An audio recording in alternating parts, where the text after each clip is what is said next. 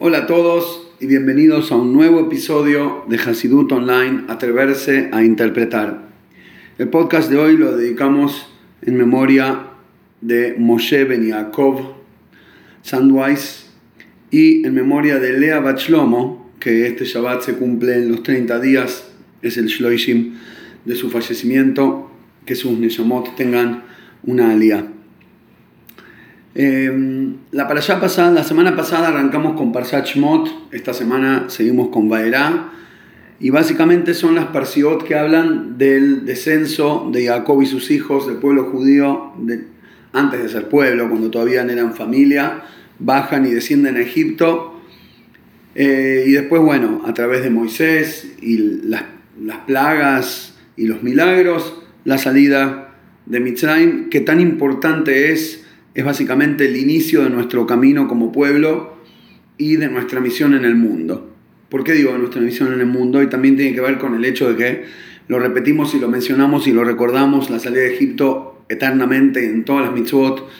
Y no es solo porque tenemos un post-trauma muy grande que no nos podemos olvidar, sino porque el concepto espiritual de lo que salir de Egipto representa es básicamente la historia de nuestra vida ya que mucho antes que como pueblo nos formáramos allí, en el pueblo elegido para recibir la Torah y comprometernos con las mitzvot, ya desde el inicio, es decir, del inicio de la vida de cada uno a nivel particular, el descenso de cada alma a este mundo es comparada con Mitzrayim, con descender a Mitzrayim.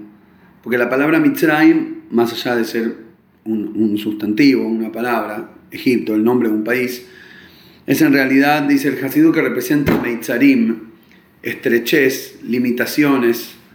Y para el alma, bajar a vivir en un mundo, en un mundo físico, en un cuerpo limitado, que su percepción es limitada, que su comprensión y sentimientos y experiencias de la realidad son limitadas y la realidad misma es limitada. Eso para alma, para el alma es ir al Galut Mitzrayim. Por eso, el profeta en el, bueno, la de la semana pasada compara el descenso a Mitzrayim con una planta sacando raíces. Dice Habaim Yashresh Yaakov, aquellos que vienen de la familia de Jacob, el pueblo judío viene a Egipto y sacan raíces ahí para eventualmente, posteriormente, Yatzitzu Faraj Israel, Umal'u Pnei Tevel para que puedan florecer, crecer y llenar el mundo de cosecha.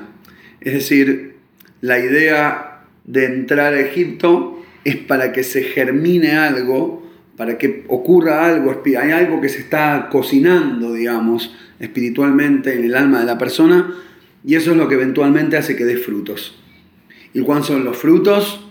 El famoso, famoso concepto de Hasidut, que lo mencionamos muchas veces y es central, realmente diría él, concepto central. Siempre digo sobre muchos conceptos, este es fundamental, pero bueno, este es el central, definitivamente es el, el top de todos los conceptos del Hasidut, y es el famoso Diraba Tachtonim, hacer para Hashem una morada en los planos inferiores.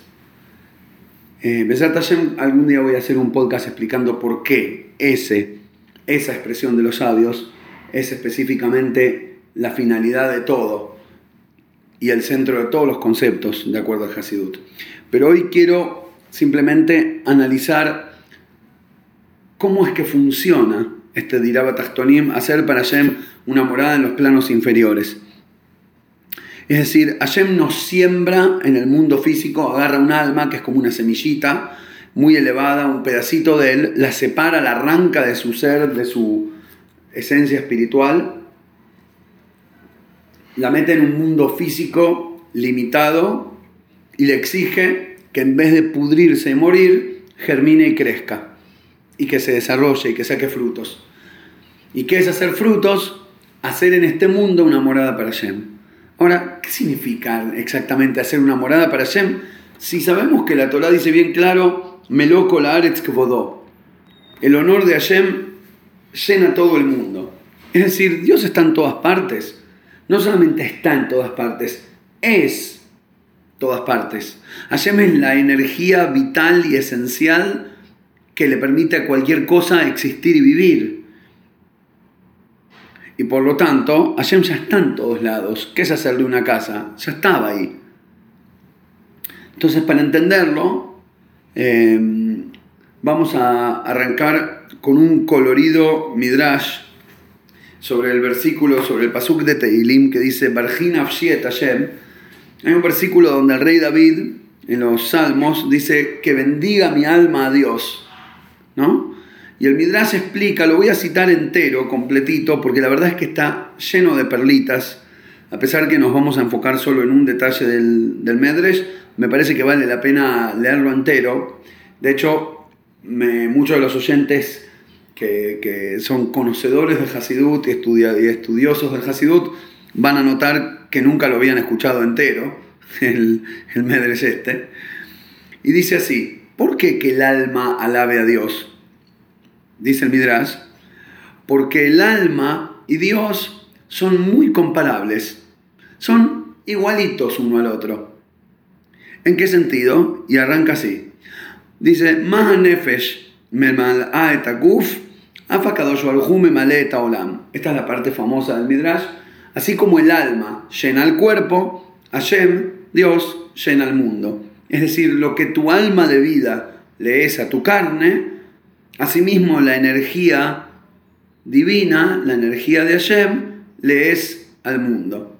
Como si fuera que todo lo que vemos, minerales, vegetales, animales, humanos, desde las estrellas, los planetas, el universo entero, con todas las formas de vida que hay en él, todo eso son cuerpos que están vivos, que funcionan, que vuelan, que caminan, que respiran, que tosen, que ladran, que piensan o lo que fuera que hacen, porque adentro tienen una energía vital, una energía de vida que, los hace ser y los hace vivir, así como nuestro cuerpo.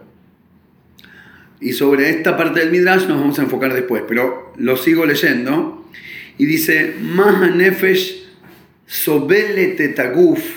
Me encantó la expresión Así como el, el alma se banca el cuerpo, y bancar sobelet significa también soportar, como sería como lo que le hace una percha al saco.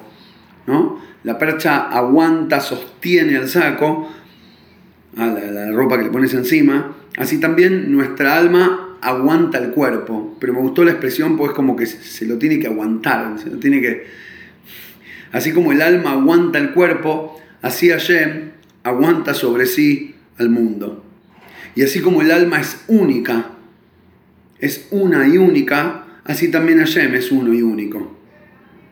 Y así como el alma ve, pero no es vista, nosotros al alma no podemos verla, definirla, pero el alma sí ve a lo que tiene afuera, digamos. Así también Hashem ve sin ser visto. Y después agrega una, porque este Medres está traído en dos lugares, en el Medres Tilim y en el Medres Rabo. Y en el Medres Rabo agrega una, una versión, dice, así como el alma, me etaguf, así como el alma gasta al cuerpo, pero es gastar como, como si fuera el alma se patina al cuerpo. Vos fijate que tu alma viviendo dentro del cuerpo se lo gasta. Es como le hace a un hijo, toma, esta es la cantidad de plata, que te alcance para todo el viaje, ¿viste? Como que Hashem nos da alma y la idea es que nos alcance para los 120 años de vida y a lo largo de la vida el alma se va gastando el cuerpo. Porque claro, al, vivir, pensar, comer, caminar, ver, procesar, digerir, ir al baño, todas las cosas que hacemos, hacer ejercicio, etc., nosotros con las ganas de vivir, con la energía del alma, vamos consumiendo el cuerpo. Bueno, de la misma manera, sigue diciendo el Midrash, Hashem consume a su universo. Y por lo tanto, que venga esta alma que tiene todas estas cualidades y alabe a aquel Dios que tiene todas esas cualidades. De hecho, el Midrash sigue diciendo que vino una persona a cuestionar a Rabban Gamliel y le dice al sabio, le dice, y entonces, ¿dónde está tu Dios? Y la Gamaliel le dice, y no sé. me encantó, porque siempre hay una respuesta pícara, ¿viste? Todos los maíces jasídicos, ¿dónde está Dios? Donde sea que lo dejan entrar. ¿O dónde está Dios? En tu corazón. Siempre hay un wort lindo. Pero esta vez me encantó Ramón Gabriel y qué sé yo, ¿cómo vas a preguntar algo que me queda tan grande y tan lejos? Hashem es infinitamente grande, ¿cómo me vas a preguntar a dónde? ¿A dónde es algo muy específico, muy físico, muy literal, muy chato? No tengo respuesta para esa pregunta. Entonces, eh, agarra a él y le contesta, Rabban Gamliel le dice a él, decime vos a dónde está tu alma. Es decir, describime y explícame tu alma, tu, tu, fuerza de vida. El porqué, de, el porqué de estar vivo o qué es la vida. Y el tipo también le puso cara de signo de pregunta, y qué sé yo. Dice, ¿no ves? ¿No ves, Trucho? Vos me pedís a mí que te describa la vida del universo y vos no podés describir ni siquiera la propia, que es chiquitita. Entonces agarra a este hombre y le, le contesta, le dice, bueno, pero entonces está bien lo que hacemos nosotros los gentiles, que nos arrodillamos a las obras de nuestras manos. Es decir, fabricás algo, una estatua o lo que sea, y le rezamos a eso. Por lo menos lo puedo ver. Vos tenés razón, a Dios te queda muy grande y no lo puedes encontrar. Yo a mi alma tampoco. Y bueno, entonces dejemos de hablar de cosas espirituales que no son tangibles. Hagamos cosas más tangibles y dediquémonos a eso. Y la Gamliel le contestó, claro, lo que pasa es que a la obra de tus manos, tenés razón, te tranquiliza y te ayuda y te es fácil en el sentido de que podés verlo y tocarlo. Lo que pasa es que Él no puede verte a vos. A diferencia de Hashem, vos no lo ves, pero Él sí te ve. Hasta aquí el Midrash del cual vamos a extraer un pedacito para analizar, y es la primera parte. Así como el alma llena al cuerpo, así Hashem llena al mundo. Es decir,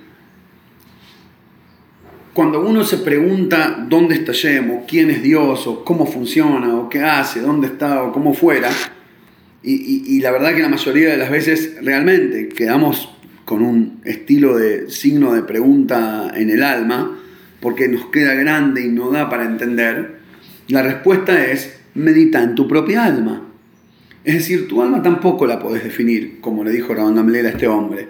No puedes ponerle peso. ¿Cuánto pesa tu alma? ¿Cuánto, bueno, el famoso, la teoría de los 21 gramos, pero no voy a entrar ahí ahora. ¿Cuánto, ¿Dónde es? ¿De qué color es? ¿Qué hace? No la podemos definir de manera física, pero todos sentimos que, que, que está dentro nuestro. Todos sentimos que el alma es lo que te maneja. Yo siempre le doy el ejemplo a mis alumnos que la sensación del alma es como cuando jugamos un videojuego y ves en la pantalla al señor que está lo que fuera el, videojuego, de manejar un auto o de agarrarte a piñas con alguien, y se ve a partir de los codos, ¿viste? Como no sé, por lo menos en mi época, cuando eran los, los, jueguitos de computadora de los años 80, que vos veías de los codos como vos le pegás o como manejás el volante y el auto y ves los codos, el volante, la parte de delante del auto y todo el mundo que te rodea. ¿Y lo de atrás? ¿Quién es el chofer? No lo conozco. El chofer son las manos que están en los controles del juego, pero en la pantalla revelada no se ve. Bueno, ese es el alma. Nosotros no vemos, ni oímos, ni comemos, ni digerimos, sino que nuestra alma come a través de nuestra boca y digiere con nuestro sistema digestivo y camina con nuestras piernas. Por eso dijimos, me, encantó la expresión, el alma se va gastando al cuerpo porque lo va usando. El alma vive a través de usar al cuerpo. Y nosotros lo sentimos eso, sentimos esa energía de vida que va dentro nuestro, aunque no podamos definirla y describirla. Y si solo cerrás los ojos y meditas, y de hecho por eso todas las meditaciones tienen que ver con respiración, porque Neshama, que es alma, viene de la, palabra Neshima, que es respirar. Cuando vos frenás todo y solo te enfocás en tu respiración, te das cuenta de esa energía de vida que está dando vueltas adentro tuyo y que es la que te hace poder hacer todo. Ahora, lo loco es, no termine la comparación, y el ejemplificado es que que lo mismo es Hashem con el mundo. Es decir, a tu alma es más fácil sentirla porque, bueno, perdón la expresión, porque la tenés adentro, porque vos sentís esa sensación en tu, en tu ser, y con el mundo, como el mundo entre comillas te queda fuera, es un poquito más difícil sentirlo, pero con muy mínima proyección de, meditación y contemplación, podés percibirlo. Como hay esos videos que, aceleran eh, la imagen del crecimiento de una planta, ¿no? como lo hacen en los documentales y en esas cosas. Y es interesantísimo porque vos ves el mundo desarrollarse, ves la planta crecer. Cuando vos prestás atención al pulso de vida que hay dentro del universo, las plantas crecen, la lluvia cae, la gente hace, va, saca, pone, desarma, arma, bueno, más desarma que arma, pero se entiende el ejemplo. Los animales van, vuelven. Vos prestás atención a la vida, a cualquier área de la vida que les prestes atención, y te vas a dar cuenta que todo lo que ves son disfraces de una energía que los mueve. Y buenísimo, eso es sentir al alma del mundo, eso es encontrar a Shem.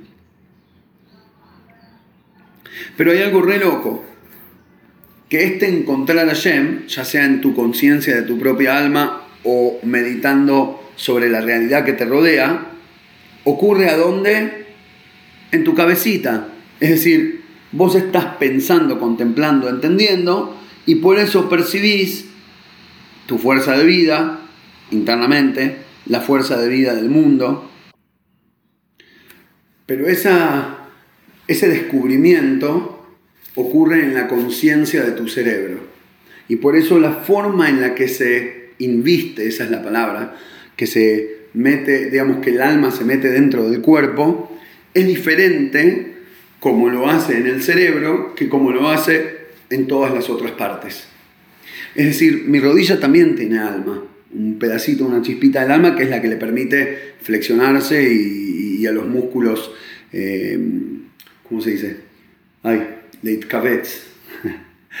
bueno, eh, contracción y expansión es lo que le permite a, mi cuerpo vivir. Entonces, obviamente, mis oídos y mi riñón y mis pulmones y mi hígado, todos tienen una chispita del alma pero el único que la ve, el único que la siente, el único que la descubre, el único que le hace piedra libre al alma, es el cerebro. No hablo de cerebro a nivel lógica, ¿eh? hablo de cerebro a nivel conciencia. También lógica, pero principalmente conciencia. Es decir, y eso, bueno, es lo que marca la diferencia entre los animales y el ser humano. Aunque como siempre digo, me encantaría tener una charla con el animal y preguntarle si siente que está vivo. Va, si pudiera contestarme, la respuesta ya sería que sí. Y supongo que del hecho que no me puede contestar y comunicarlo es porque la respuesta es que no. Viven en automático, toda la creación, desde el planeta y la estrella más enorme hasta el huevito del piojo más chiquito la liendre del piojo más pequeño, viven todos de manera automática. En piloto automático porque el piloto es Hashem y el automático son ellos. Es decir, Hashem los puso en modo yo te manejo, vos solo caminá o X, hace lo que tenés que hacer. Y la verdad es que de esa manera, entre comillas, animal, también funciona el resto de nuestro cuerpo. Mi hombro recibe Hayus, recibe vitalidad del alma, pero lo utiliza únicamente para los fines técnicos de poder moverse. Mi lengua recibe Hayus de coso y lo usa únicamente para los fines técnicos de ayudar a la, la masticación y sentir el gusto y lo que fuera. Es decir, el cuerpo usa al alma solo para lo que le conviene. Es una cuestión así, bastante pragmática, para llamarlo de alguna manera toaltanit, se dice en hebreo, para sacarle el beneficio nomás. Pero no es que lo comprende mucho, ni lo descubre, ni lo sabe de qué se trata. Pero el cerebro sí. El cerebro es el que le hizo piedra libre a la jugada de escondidas del alma en el cuerpo. El alma se esconde en el cuerpo y el cerebro le hace piedra libre. Le dice, ¿sabes qué? Ja, te encontré. Ahora sé quién sos. Ahora sé que tengo una fuerza de vida dentro. Por ahí no la puedo describir, como dijimos antes, con parámetros físicos. Pero sí la percibo. Y de hecho, explica ahí, este es un Maimer del Tzemach a Boimras y Asher Jacob, en el libro nuevo que salió de Anojes. Eh, y, y, dice, por eso el alma se llama Nefesh Amaskelet. Para mí esto fue un descubrimiento. Creo, si, o, o es la primera vez que veo el concepto o que tengo mala memoria, eh, pero creo, me da la impresión que es la primera vez que lo veo. El alma del ser humano se llama Nefesh Hamaskelet, el alma intelectual. ¿Por qué? Bueno, normalmente uno entiende que porque la capacidad que hace especial a un ser humano es el intelecto y por eso nuestra alma, el alma de un ser humano, es alma intelectual. Bueno, la respuesta es que no, no es así. no es así. El alma es pura energía divina, no es intelectual, no es emocional, no es un alma de caminar, no es un alma de sentir gustos, no es un alma de digerir ni de ir al baño y tampoco es un alma de pensar de manera lógica, no es un alma intelectual, es un alma, es energía única, infinita y universal, es decir, genuina, genérica y no definida. Si es así, ¿por qué la llamamos el alma intelectual? Dice el Tzemach porque el Seigel, el intelecto humano, es el que la descubrió. De la misma manera que, que, hervir agua a una temperatura muy alta, em, para, o hervir algo, lo que fuera, a una temperatura muy alta para matar, matar las bacterias, lo llamamos pasteurización, pasteurización, perdón. ¿Por qué? Porque el doctor Luis Pasteur es el que lo descubrió. A ver, Pasteurizar, no sé si lo pensaron alguna vez, la palabra no significa hervir, calentar, matar bacteria. Significa el nombre del Señor. Es el apellido del Señor inteligente que lo descubrió, que tuvo la paciencia de observar y la inteligencia para analizar. Entonces, ¿por qué llamamos a esa acción con ese nombre? Porque fue él el que descubrió, que cuando haces eso ocurre eso. Bueno, al alma la llamamos el alma intelectual porque fue el intelecto el que descubrió que había un alma. Porque si no fuera por el cerebro, no te enterabas que tenías alma tampoco. Y acá tenemos un bello, maravilloso concepto para entender de qué se trata hacer Dirabatachtonim. Dice el Tzemach obvio que Hashem está en todos lados. Me lo es que bodó. Pero nadie lo ve, aunque no lo veamos, Hashem siempre está. Pero ¿qué ganas con que esté si el mundo es a su energía vital totalmente ciego e inconsciente como un animal a su propia alma y a sus propias eh, eh, características de vida? Si vos no podés darte cuenta que estás vivo, esa vida te pasó de largo, te quedó de manera makif te quedó de manera, eh, como se dice que te rodea, que va más allá de vos, que no lo comprendiste. Entonces Hashem está en todos lados, pero como si fuera la relación entre la rodilla y el alma. Y lo que corresponde es hacer que la relación entre Hashem y su mundo sea como la relación entre el cerebro y el alma. Y por eso el título, celebrar la vida. Me acuerdo como si fuera hoy, cuando era chico, estaba pensando en un título y me acordé que cuando era, era niño me costaba, no sé, parece que me costaba la diferencia entre la L y la R. Y yo decía, no, porque yo con mi celebro, y mi mamá corrigiéndome, no, papi, celebro es como festejar, y cerebro lo que tenemos en la cabeza. Y a mí siempre me hacía ruido esa idea, y creo que 40 años más tarde terminé de comprender por qué. Porque el cerebro es lo que te permite celebrar la vida misma, el sentido de las cosas, la divinidad, la espiritualidad dentro de la materia, el sentido dentro de la cuestión, el juguito dentro del formato. Es celebrar al mundo, a la realidad, a la vida. De vuelta, no en el sentido, no le hago idolatría a la lógica humana, ¿eh? para nada, sino en el sentido de tomar conciencia de que la verdad esté revelada porque la descubrí y porque la pude ver, porque le pude hacer piedra libre a la vida. Y eso es usando el cerebro. Y por eso dice que la función de un yudí es hacer una morada para Hashem en el mundo inferior. ¿Qué significa una morada para Hashem? A diferencia de que igual Hashem ya está en todos lados, que se note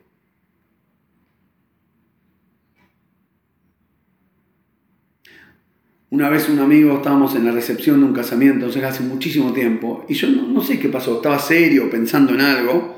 Ocurre mucho que cuando estoy concentrado en algo la gente piensa que estoy muy serio o triste, es porque tengo la cabeza en otro lado.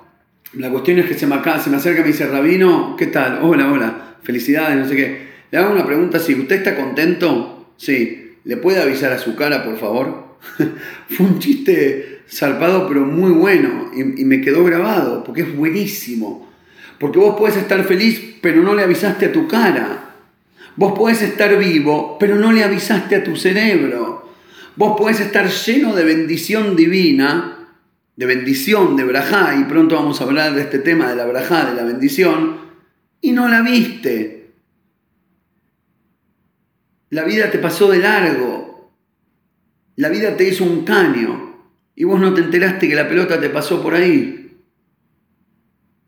Para poder enterarte, tenés que revelar la divinidad de Hashem en tu vida, tal como en el cerebro el descubrimiento del alma es revelado, y no como en el resto del cuerpo, vive de ella, pero no la percibe. Basta de vivir de Hashem haciendo de cuenta que no existe. Eso es aprovecharse. Y por eso es tan importante lo que nos dicen los, lo que nos dicen los jajamim, Hayab Adam Levarej me abrajot yom. Un yehudí tiene que hacer 100 bendiciones por día. ¿no? Eso incluye las 19 brajot de la Shmona Esre, del rezo que hacemos tres veces al día.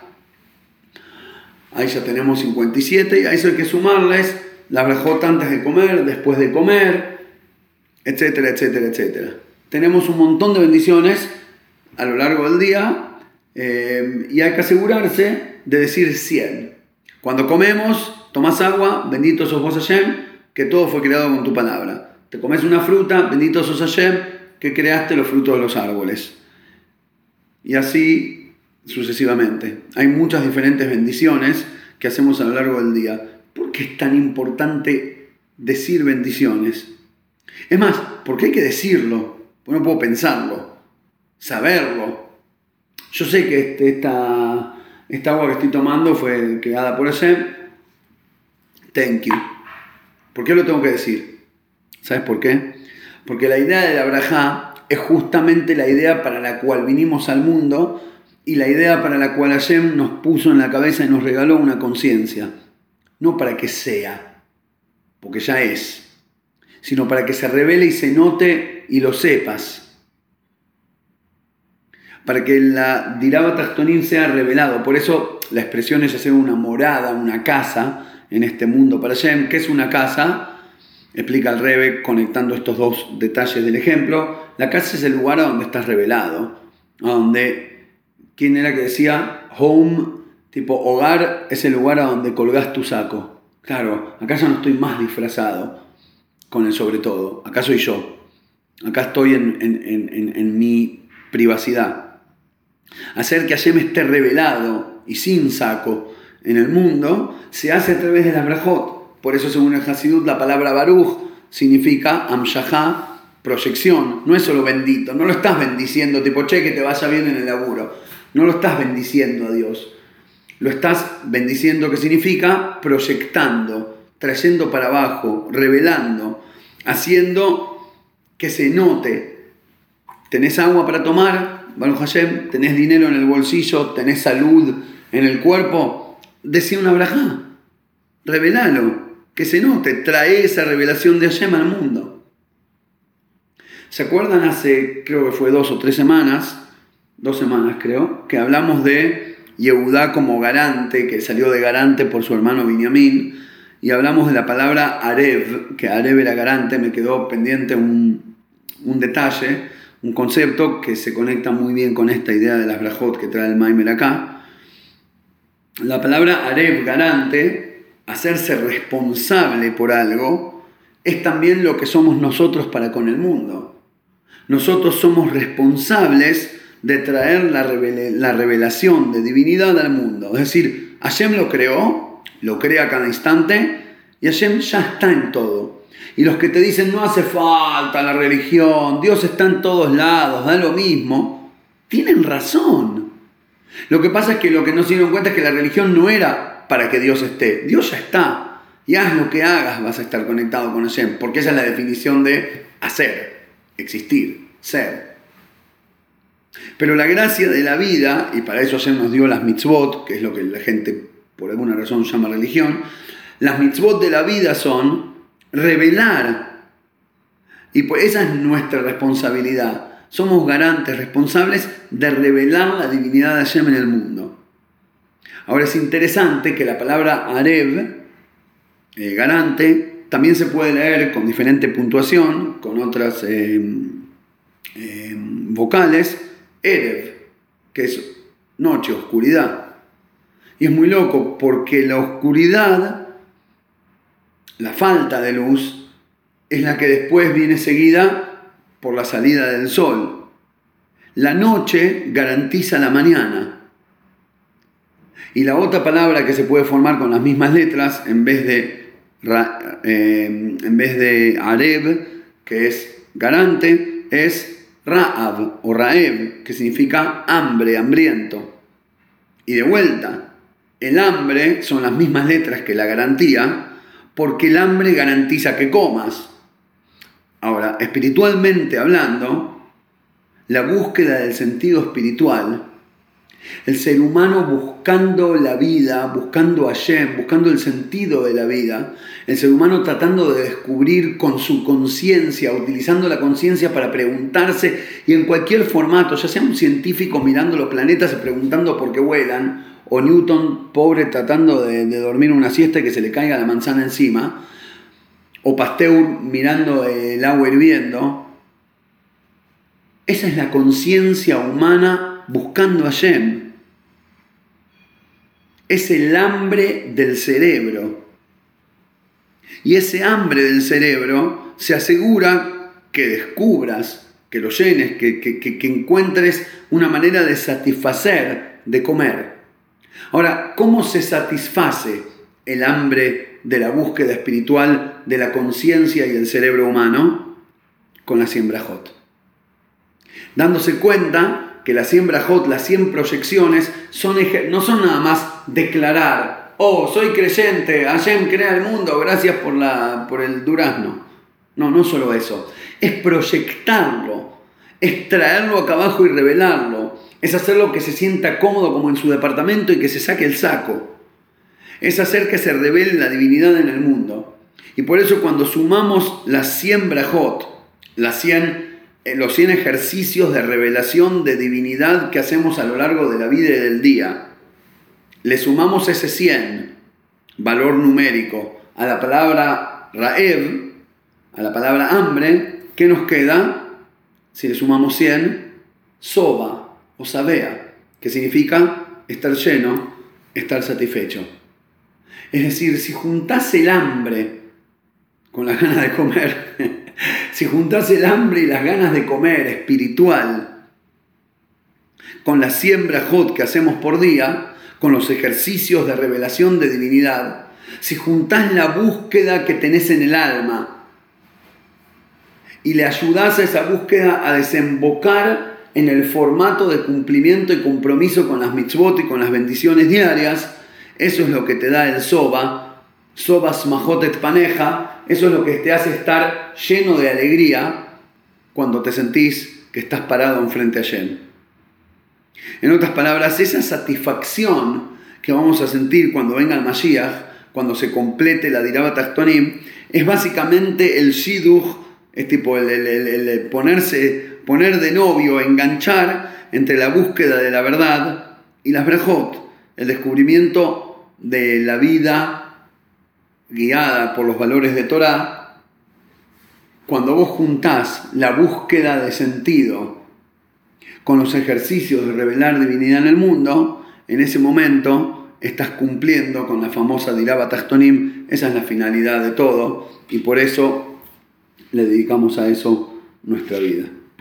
Espero que haya quedado claro. Les mando a todos un gran abrazo. Shabbat Shalom y nos encontramos, nos escuchamos, Besat nuevamente la semana que viene.